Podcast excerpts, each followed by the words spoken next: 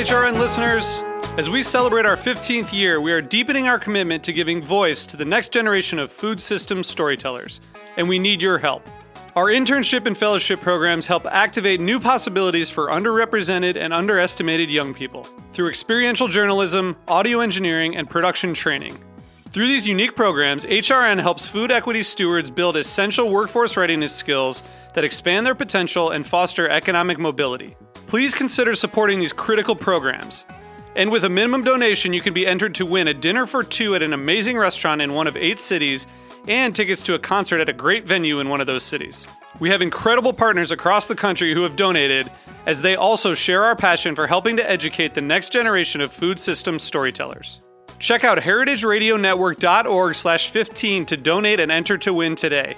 That's heritageradionetwork.org slash 15 to donate and enter to win today. And make sure you donate before March 31st. Thank you. Today's program is brought to you by Add Passion and Stir Big Chefs, Big Ideas, the new podcast from the anti hunger organization Share Our Strength.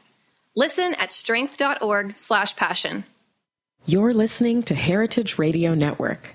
We're a member supported food radio network broadcasting over 35 weekly shows live from Bushwick, Brooklyn. Join our hosts as they lead you through the world of craft brewing, behind the scenes of the restaurant industry, inside the battle over school food, and beyond. Find us at heritageradionetwork.org.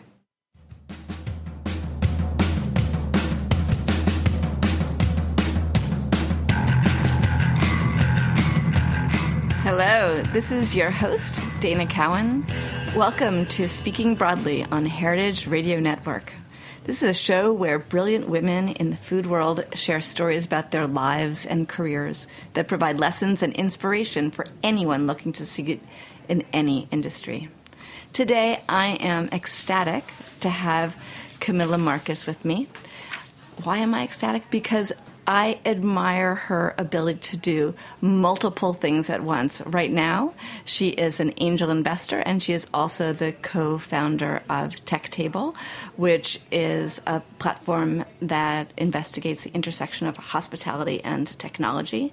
But she has also simultaneously gone to the International Culinary Center um, to get a degree and got her first job in food at Dell'Anima another twin was when she got a JD and an MBA, and then was also working on the development of River Park. So suffice it to say, Camilla is a person with an enormous amount of energy and enthusiasm, smarts, and a passion for the food world. So welcome, Camilla. So thrilled to be here. So you are incredibly educated. Um, you have more degrees than almost anybody that I know, and you've applied them in the business world along with your passion in what I think is an incredibly interesting way. I'd love to talk a little bit about some of the real estate development that you were doing, um, both when you were working in Los Angeles for um, CIM, or is it called SIM? CIM. CIM. Um, Most people call it SIM. and then later you were working with the Union Square Hospitality Group. And I, I think that lots of people know what chefs do. They know what you know uh, PR people do, but they don't know a whole lot of the behind the scenes about the business development and the real estate. So I was hoping that you could talk a little bit about that. Yeah, absolutely. Um, so it's funny. I used to always say it was the invisible work. The day that you see something open and you enjoy your first coffee at a restaurant or a cafe, you know, take that first bite. Um, you know, the work that I was doing was way long gone. Uh, and so core to the business, but something that I think really goes uh, unnoticed and a little under the radar. Um, which is actually one of the reasons I went into it. I think I realized very early on, especially at Dell'Anima, I mean, I think that showed me more than anything location, location, location, which is what you hear all the time. And really you you live and die in this business on your real estate not just from a okay wait so i know that that's true but i want to know so much more first of all uh, which locations are best so it really all depends on the business. I mean, I always say to people, it it's kind of like dating. It all depends on context and what you're trying to do and who your audience is, what you're trying to communicate, what your brand is. So, you know, for Dell'Anima, it was really a neighborhood Italian restaurant that was your cheers and the idea was that you ate there multiple times a day. So it didn't need to be a corner. It you know didn't need to be massive. It didn't have to have neon signage. You know it was meant to be sort of discoverable but close to a ton of residential which is why it's on the west side. You know we're sitting in roberta's i've said before in my i actually taught a class at Journee in the the very early days of the concept and one of the things i was saying is if you really want to be a destination i personally think you really have to be big you know, if you're really going to put a neighborhood on the map and you want someone to travel and to experience what you're giving them, first of all, it has to be a really full experience. People don't come to Roberta's for 20 minutes to grab and go. They come here to be here, to enjoy what, you know, this eclectic, um, you know, immensely inspiring space.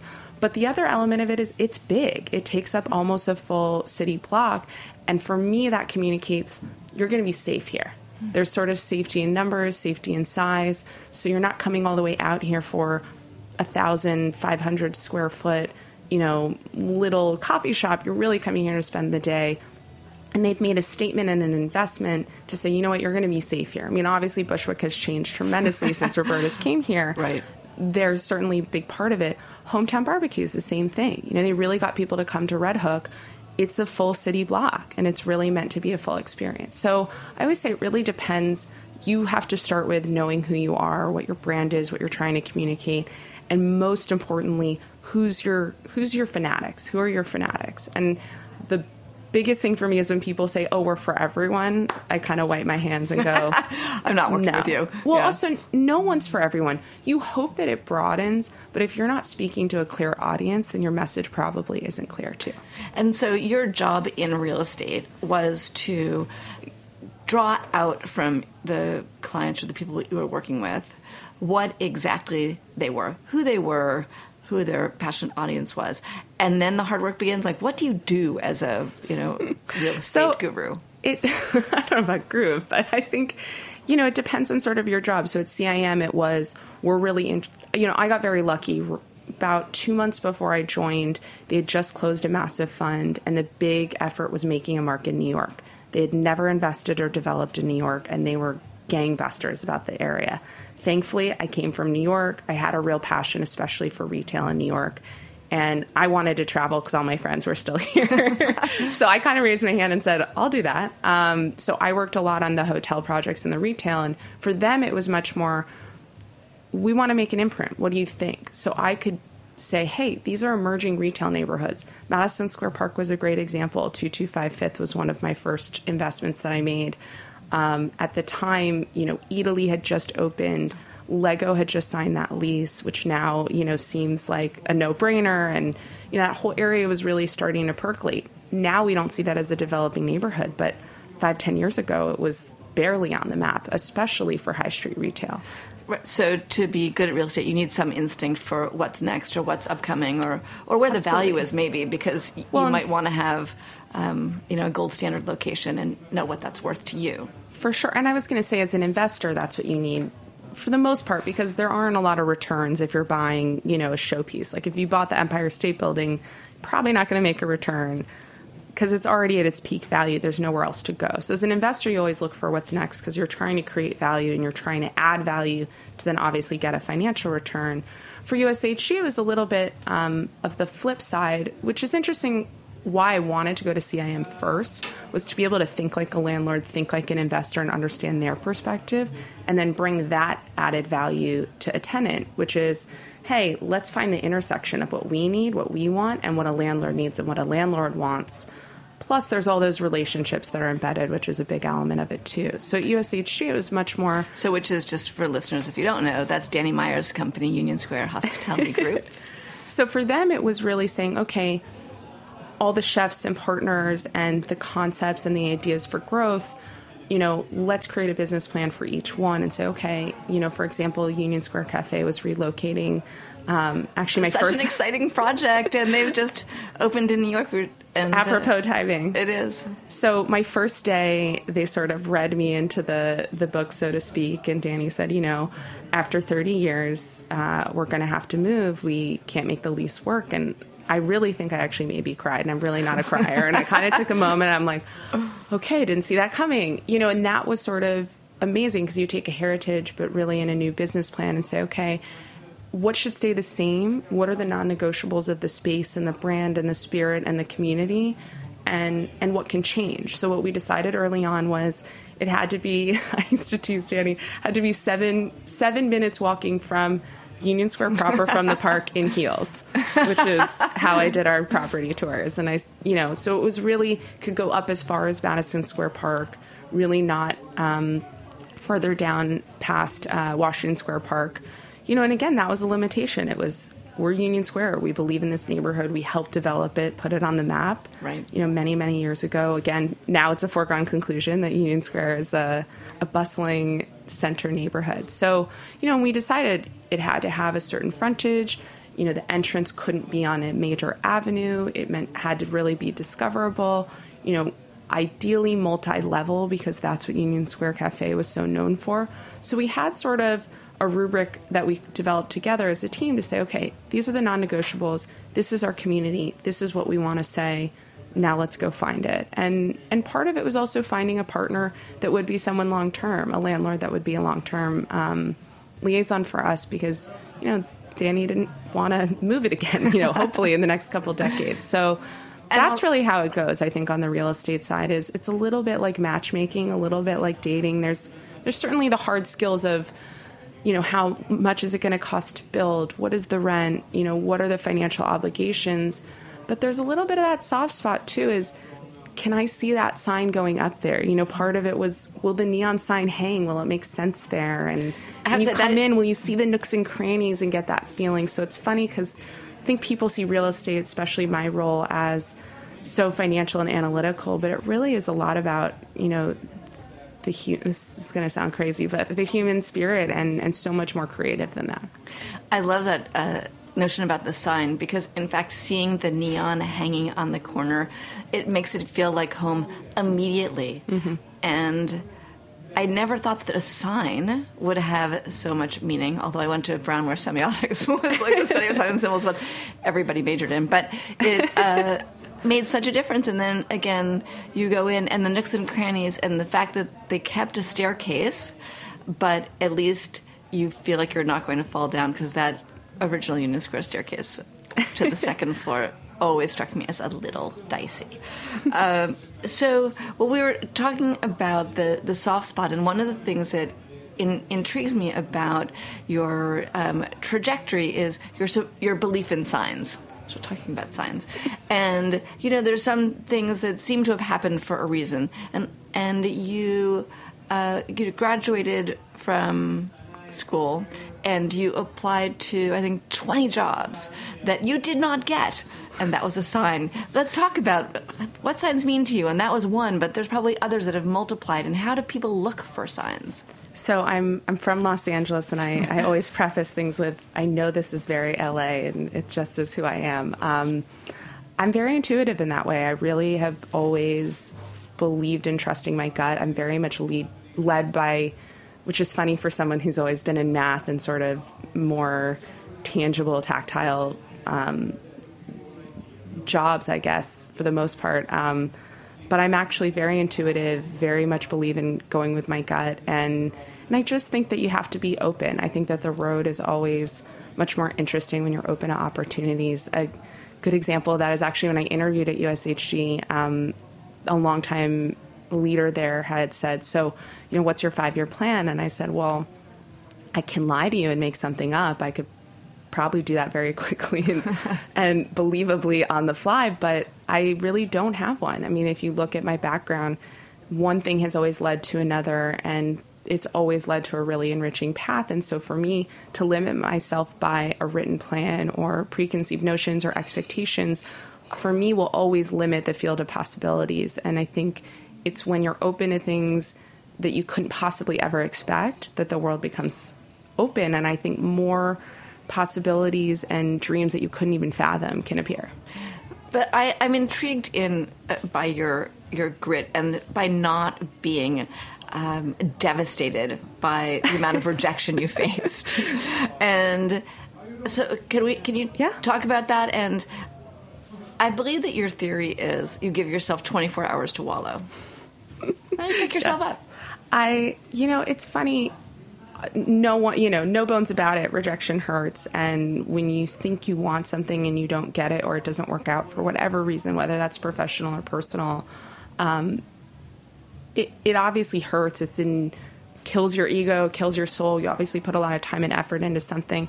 But I guess I always just believed, you know what, then it's just not meant to be, and that's not how it's meant to work out. And while I can't see it today, I know I will look back the way I've looked back on every year in my life and said, you know what, that sorted out the way it was meant to meant to work out. And you know, for example, in a job when you don't get a job that you want. And yes, I interviewed with 20 private equity firms, and the one that I ended up getting was CIM. It was such a perfect place for me. And looking back, all those places that I didn't get the job, or someone wouldn't email me back, or even offer me an interview, you know, you look back and you think, I wasn't a fit for them. And for whatever reason, they couldn't see my potential. And that's not a place that you're going to grow. It's not a place where you're going to develop. So I think you really have to look at it from a bigger picture and sort of take the ego out of it, which is why I say I give myself really a day to sort of wallow, feel bad. But at the end of the day, that's just not the right path. Why do you want to bang a door that doesn't want to open for you? That doesn't mean you don't bang. You got to bang as many doors as you possibly can and you go for what you really want. But I also think that there's no singular path. I genuinely believe that uh, in life. And so if you get so fixated on, I have to have this one job, it's the only place I will interview, it's the only place I ever want to go, you know, then when it doesn't work out, that really is soul crushing. So I think one of the reasons I've also always worked while I was in school or done projects while I was working is because I think the more optionality you have, the more that can't really take away your soul and can't be so devastating that you can't pick yourself back up because you know that there are multiple roads and multiple roads that can provide a lot of excitement and growth, and that the ones that don't work are meant to not work for a reason and won't be the way, you know, won't be the path forward. But I think to be able to deal with that, so to speak, you know, you have to have optionality I for lo- yourself. I love the notion that one of the reasons that you were doing these two things at once was to give yourself options. Because honestly, it seems like doing one thing at once gives you an option, but you're kind of covering your bases. Totally. And I think, you know, I'd like to hindsight's 2020. I don't know that that was instinctively my plan to start. You know, I always said I was so envious really of people who knew in college immediately I, you know, I meant to be a doctor. A lot of my college roommates actually are doctors. You know, and I'm dying to be a lawyer. You know, when I did a summer associate program um, at Sullivan and Cromwell, when I turned down the job offer, I said to my boss, you know, you're one of my great mentors. I admire you more than anyone I've ever met.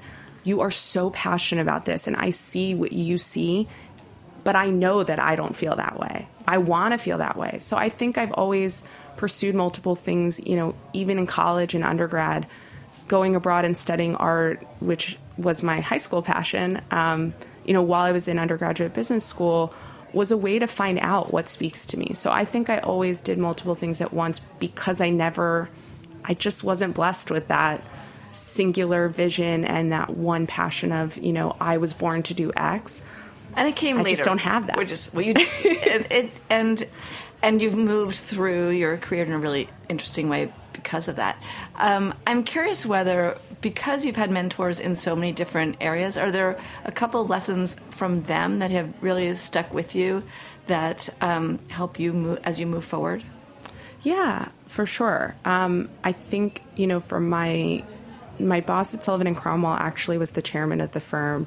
I got randomly paired with him during TARP regulation. You know, he's featured in Too Big to Fail. He really is an immense luminary in our banking system and our financial institution as well as law. You know, he was the most humble, lovely person. The big joke, and in all the articles, he drives a Subaru. He's owned the same Subaru for 40 years. He's very proud of it. But more than that, he treated everyone with respect. You know, his assistant is one of his closest and dearest friends and has been with him for decades because of that.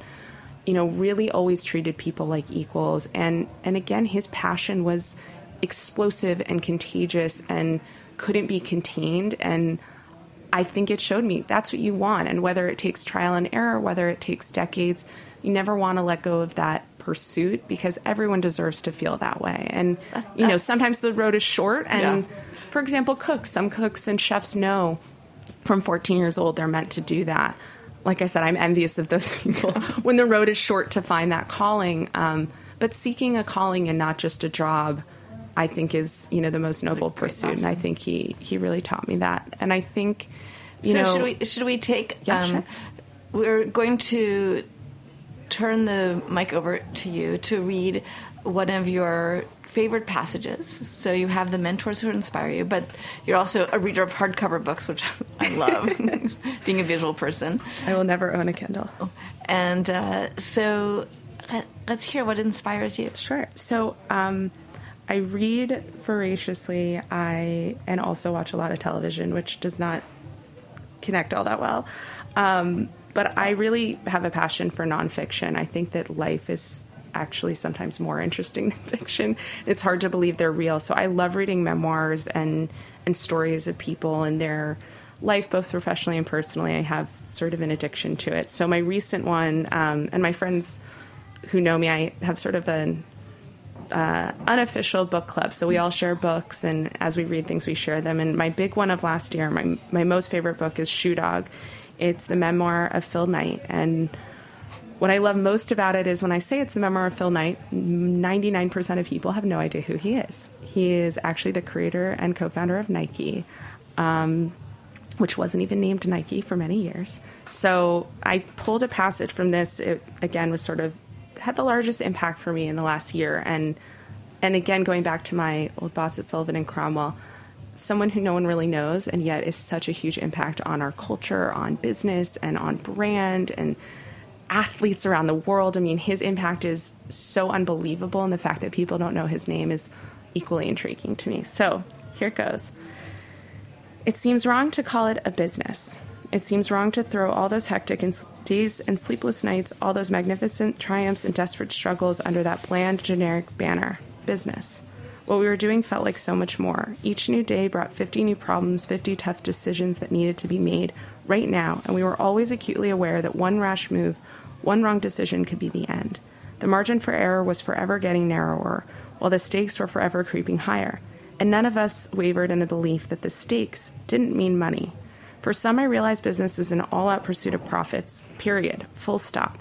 But for us, business was no more about making money than being human is about making blood. Yes, the human body needs blood. It needs to manufacture red and white cells and platelets and redistribute them evenly, smoothly to all the right places on time or else. But that day to day business of the human body isn't our mission as human beings. It's a basic process that enables our higher aims, and life always strives to transcend the basic process of living. And at some point in the late 1970s, I did too. I redefined winning, expanded it beyond my original definition of not losing, of merely staying alive. That was no longer enough to sustain me or my company. We wanted, as all great businesses do, to create, to contribute, and we dared to say so out loud. When you make something, when you improve something, when you deliver something, when you add something new, or service to the lives of strangers, making them happier or healthier or safer or better. And when you do it all crisply and efficiently, smartly, the way everything should be done but so seldom is, you're participating more fully in the whole grand human drama. More simply than alive, you're helping others to live more fully.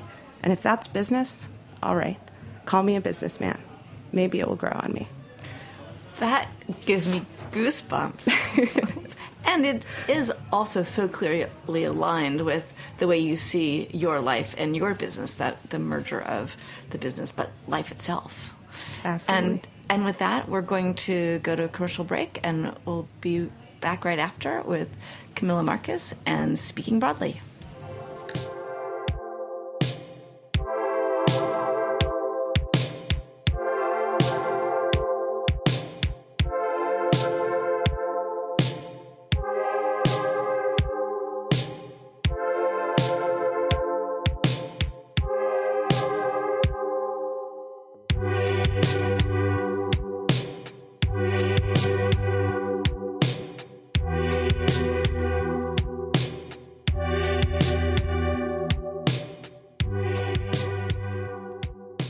Passion and Stir Big Chefs, Big Ideas, the new podcast from the anti hunger organization Share Our Strength, brings together your favorite chefs and amazing social innovators to discuss how food impacts almost every major issue you care about your health, your environment, and your children's ability to learn. Uplifting stories from chefs like Michelin star winner Jose Andres. People want our respect. People don't want our dirty shoes and our old pants. People want us to show up and show them that they really matter to us. And Top Chef winner Bryan Voltaggio. Hunger has many different faces. You can walk down the street every day and see children playing in the playground. They're hungry. They don't know where they're going to get their next meal. They don't know if they're going to have dinner. Can be heard at strength.org slash passion. You can help change the world by changing the way we think about food. Listen at strength.org slash passion. That's strength.org slash passion. Okay, this is Dana Cowan with Speaking Broadly. I'm here with my guest, Camilla Marcus, and we're talking about business and success. And let's move to some of the things you're working on now, which are incredibly exciting. I secretly, and now that I'm telling this on radio, it's not secret at all. I think the, the idea of being an angel investor is incredibly compelling because I love supporting um, people. I love supporting new businesses, and I love the active discovery. And this is something that you have taken on, and I don't think that there are a lot of young women investors out there that you could even model yourself on. So, tell me a little bit about the companies you're finding, how you decided to become an angel investor. Yeah, you know, it, it what you said is super true and and I really take to heart there's not a lot of young investors and there's also not a lot of women investors young or otherwise um, I'm not wholly sure why and I sort of sit on my soapbox and try and drum up more. Um, you know there's definitely strength in numbers and and a community. Um, you know it's interesting the first investment I ever wanted to do when I was at Dell'Anima um, they had just signed the lease for L'Artusi and you know I was fresh out of college and investing in my my own future in culinary school. Um, definitely not cash flow and I called my dad and I said, you know, will you give me a loan? I really want to invest in L'Artusi. This next project I know is going to knock it out of the park. They've just got such a special, you know, sense for hospitality. They're savvy. They've got a great team, and I know because I've worked with them um, you know, the, this is how much each point is going to cost. I think I'd like to do like one or two, just something small to test it out. You know, my dad laughed at me hysterically on the phone. He goes, "Yeah, right. You're 22 years old. You're basically bleeding cash. You're you left business school to go to culinary school. Like, you must be crazy." he goes, "Literally, no bank would lend to you, and I'm not going to lend to you either." And I go, "Okay, fair, fair, fair." Worst mistake. L'Artusi is a great investment, and I ended up later investing in uh, their wine bar Anfora when I had, you know, finally cash flow positive and my own coffers to draw from. Um, and I think since my dad has seen a passion and sort of looks back and goes, eh, I probably should have lent you the money. but also, I mean, just stopping with your dad there for a minute. So he put the brakes on there, and he actually tried to put the brakes on a couple of different things, which um, you ignored, and you adore him. So how, how does that work out? Um, you know, I think I always say to my friends, I think the best thing you can do is really love your parents for every bit of who they are. They're your parents, they love you, but you can't idolize them. They're humans. We're all human. They're imperfect, they have flaws. You know, both my parents are very self made. They had absolutely nothing when they started. My dad worked four jobs to put my mom through college when they got married and saved every penny, you know, and did a ton of side work.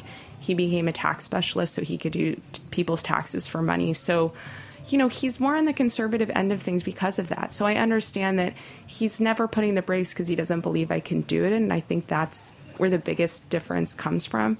Um, and when push comes to shove, when I've really wanted to do something, even if he's cautioned against it, the second I've chosen it, you know, he's in the boat with me and he's my biggest cheerleader. So I think he also taught me that you can be critical of something, you don't have to always agree, and you can play devil's advocate. But as long as at the end of the day, you jump in the boat and you're all one team after the decision's made, that's really what matters. And that, you know, pushing back on someone isn't a negative, it just helps them think through it more clearly.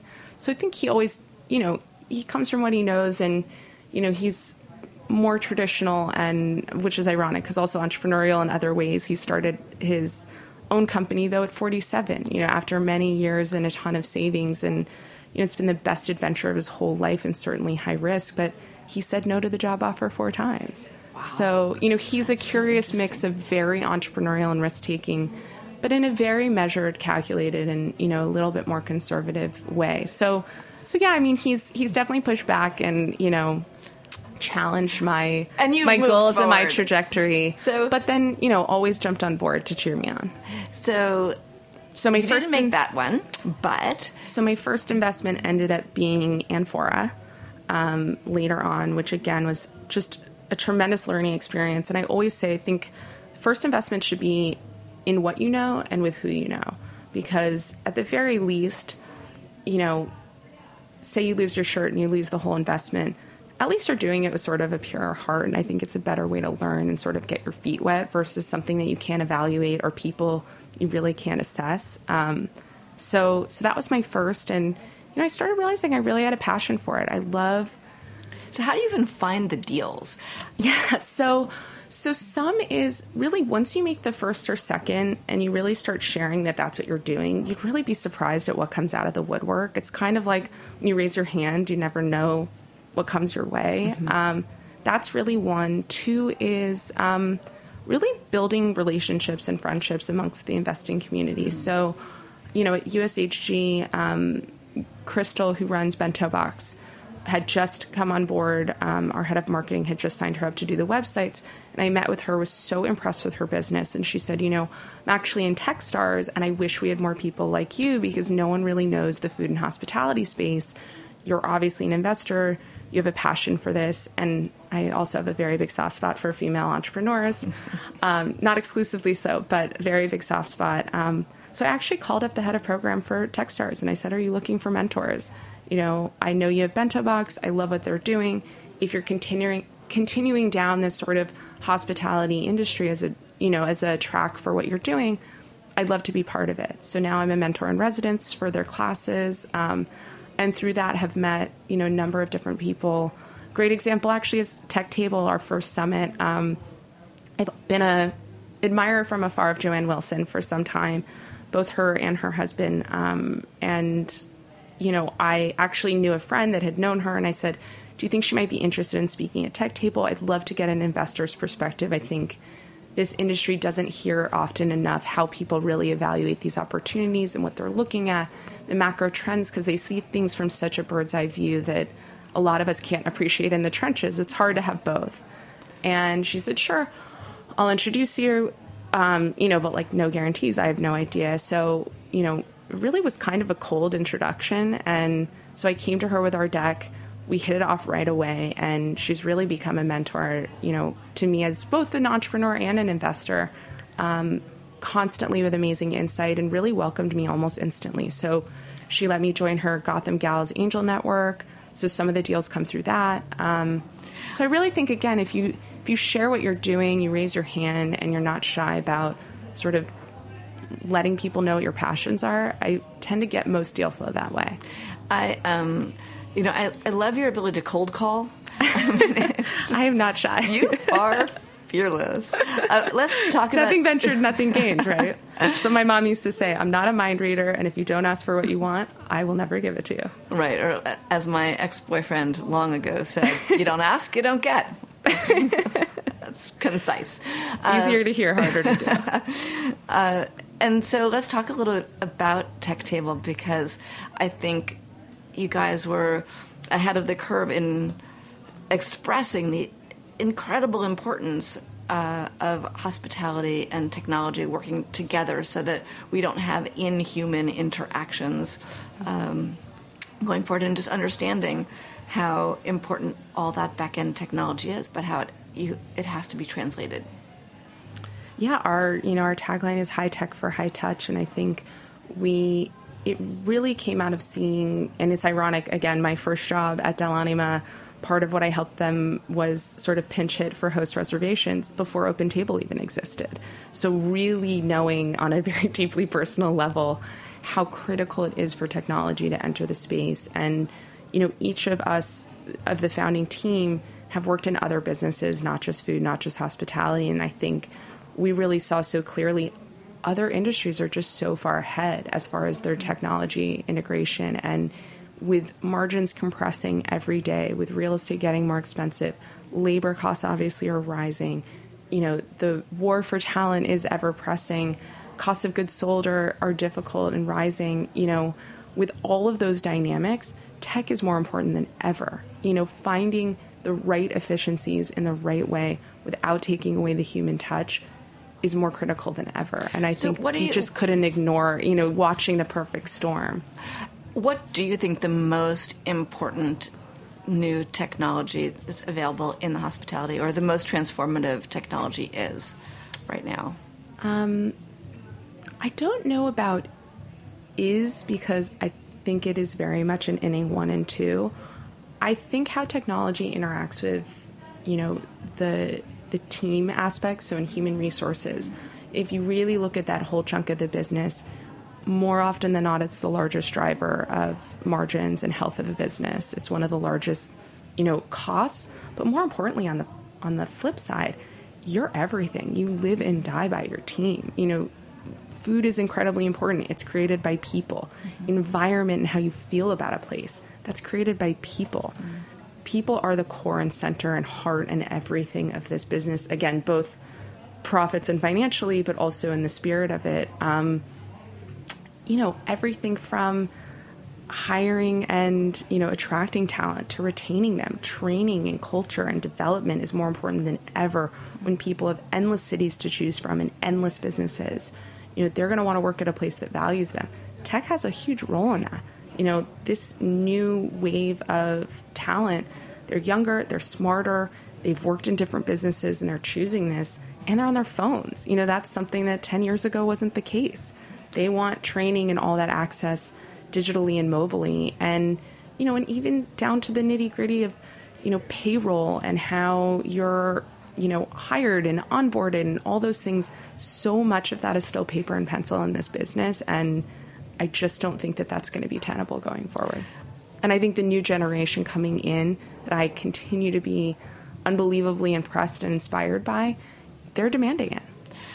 I think it's obviously there's an overall big truth in what you're saying, but I also think that it's so true to who you are because you care so much about people, and people is how you've gotten everything you've done done. Is that an English sentence? Um, so that's such a great segue to one of my favorite things I've learned from you, which is about the love language. And not love language as it pertains to romance, although you do have the most amazing husband who you've known since you were 19. So uh, your love language, in many ways, is obviously fully at work. But um, in business, can you talk about, first of all, what is the love language? And also, how important is it to use those skills in business? yeah so you mean what is the language What is it like? Yeah. The five- So the the love languages is this um, sort of heuristics test, and the idea is there are five love languages. Certainly, everyone wants all five, but you naturally prefer them in a certain order, and that's just the nature of you know being human.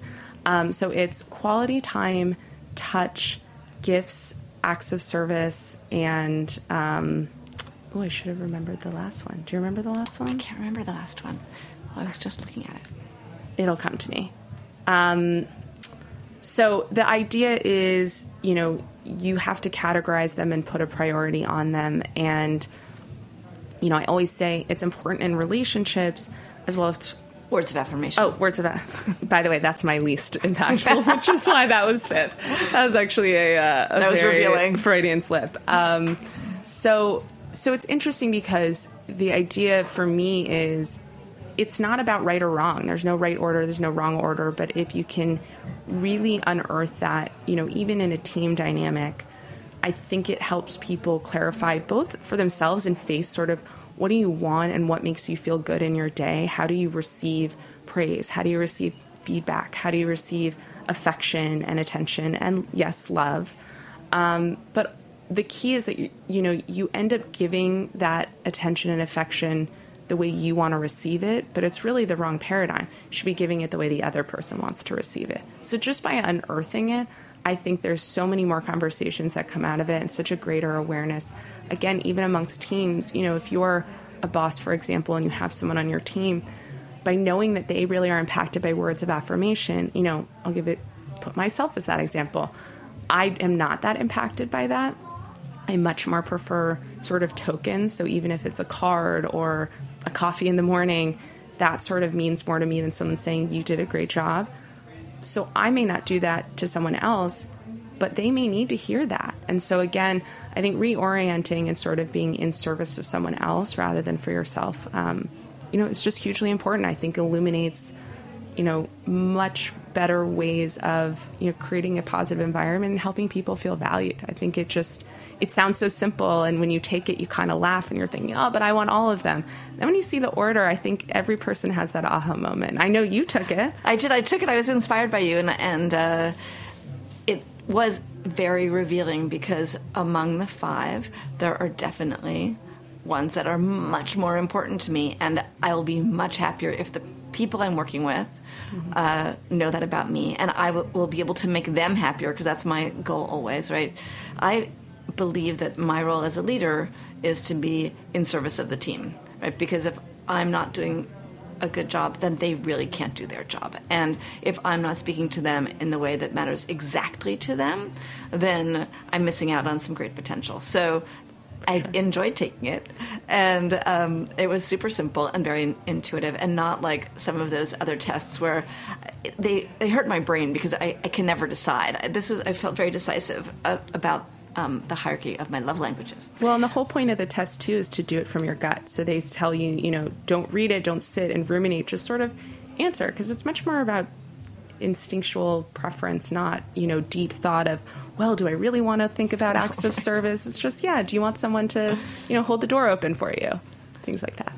So, um, well, I would love to pay it forward and I'm sure that you, you love women entrepreneurs. You uh, you know are a very powerful one yourself, and I wonder if there is a woman that you would like to nominate into the Hall of Dames, a woman who you think um, you know will, inspires others.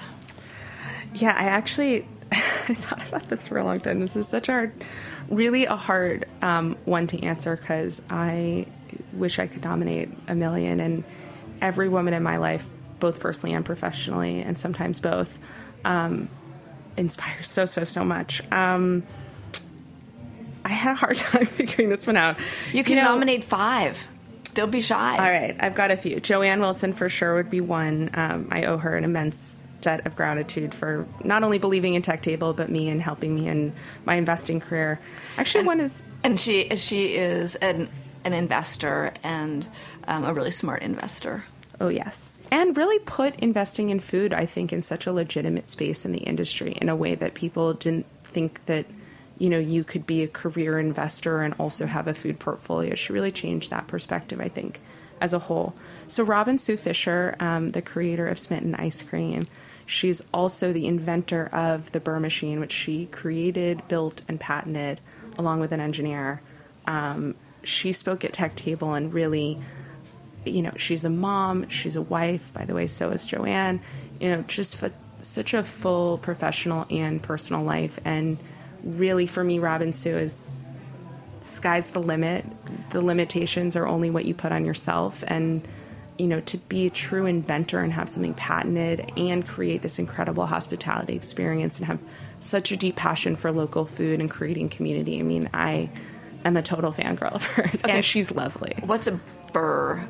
So her so Smitten Ice Cream, um, you can see it on www.techtablesummit.com. Small plug. All of the videos from our summits are up there, and her talk is up there as well. So Smitten Ice Cream is made to order ice cream. So she puts local organic ingredients, very high quality ingredients, into this machine that she patented that um, freezes it to order. So it's single serve, made in front of you with the fresh ingredients. And the Brrr machine is what she calls the single serve machine that she created. Um, I knew it wasn't um, related to the burr grinder, which I'm quite a fan of because I like perfectly ground coffee. No, okay, great. you know, and the other two for me, I mean, I love Ina Garten. I think, you know, making food so accessible and having everyone take away the fear from cooking. I'm like one of my only friends that really cooks. And so I love anyone who can make it accessible and fun. And again, you know, has we all love Jeffrey, I'm sure, from afar, and you know, just such a such a Jeffrey's lovely life. husband. I think so so true to herself.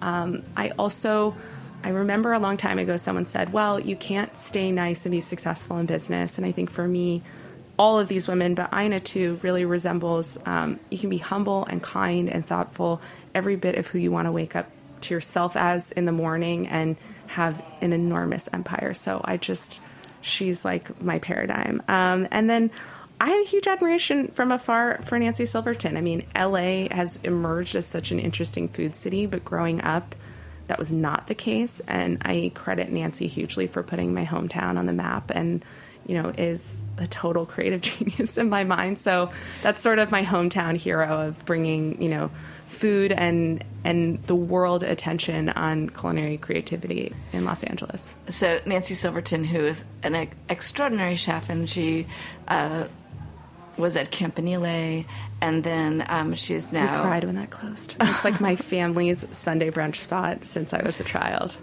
And it's an extraordinary space. It was amazing when they were there, and Republique, which is there now, is also an extraordinary restaurant.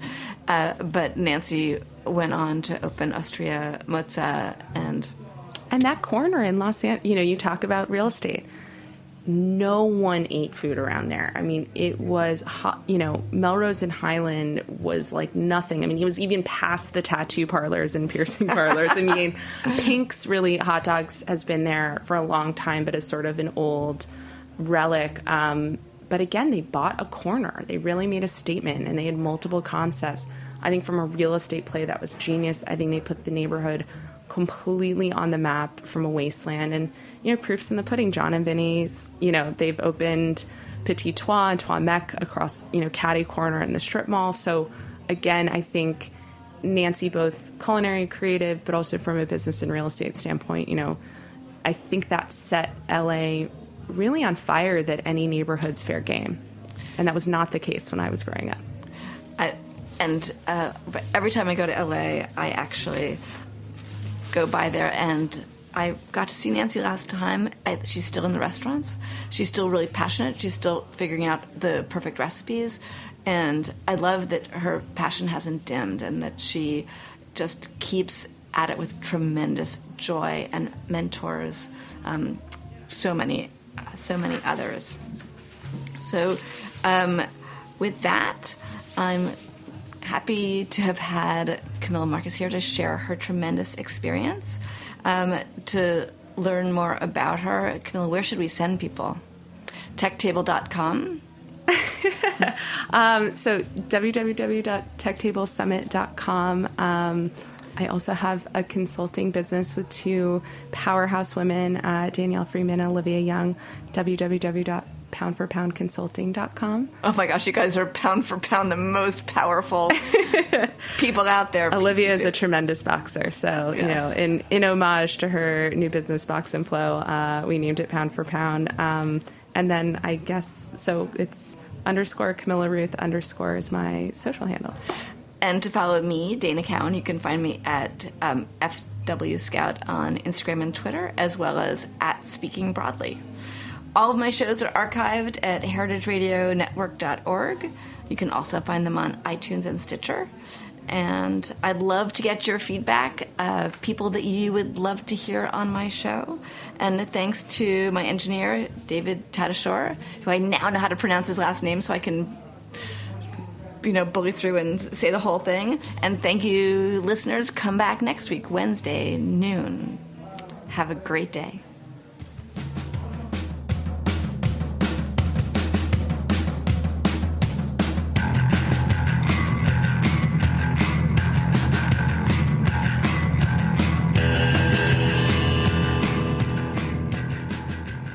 For listening to Heritage Radio Network, food radio supported by you. For our freshest content and to hear about exclusive events, subscribe to our newsletter. Enter your email at the bottom of our website, heritageradionetwork.org. Connect with us on Facebook, Instagram, and Twitter at heritage underscore radio. Heritage Radio Network is a nonprofit organization driving conversations to make the world a better, fairer, more delicious place. And we couldn't do it without support from listeners like you. Want to be a part of the food world's most innovative community? Rate the shows you like, tell your friends, and please join our community by becoming a member. Just click on the beating heart at the top right of our homepage. Thanks for listening.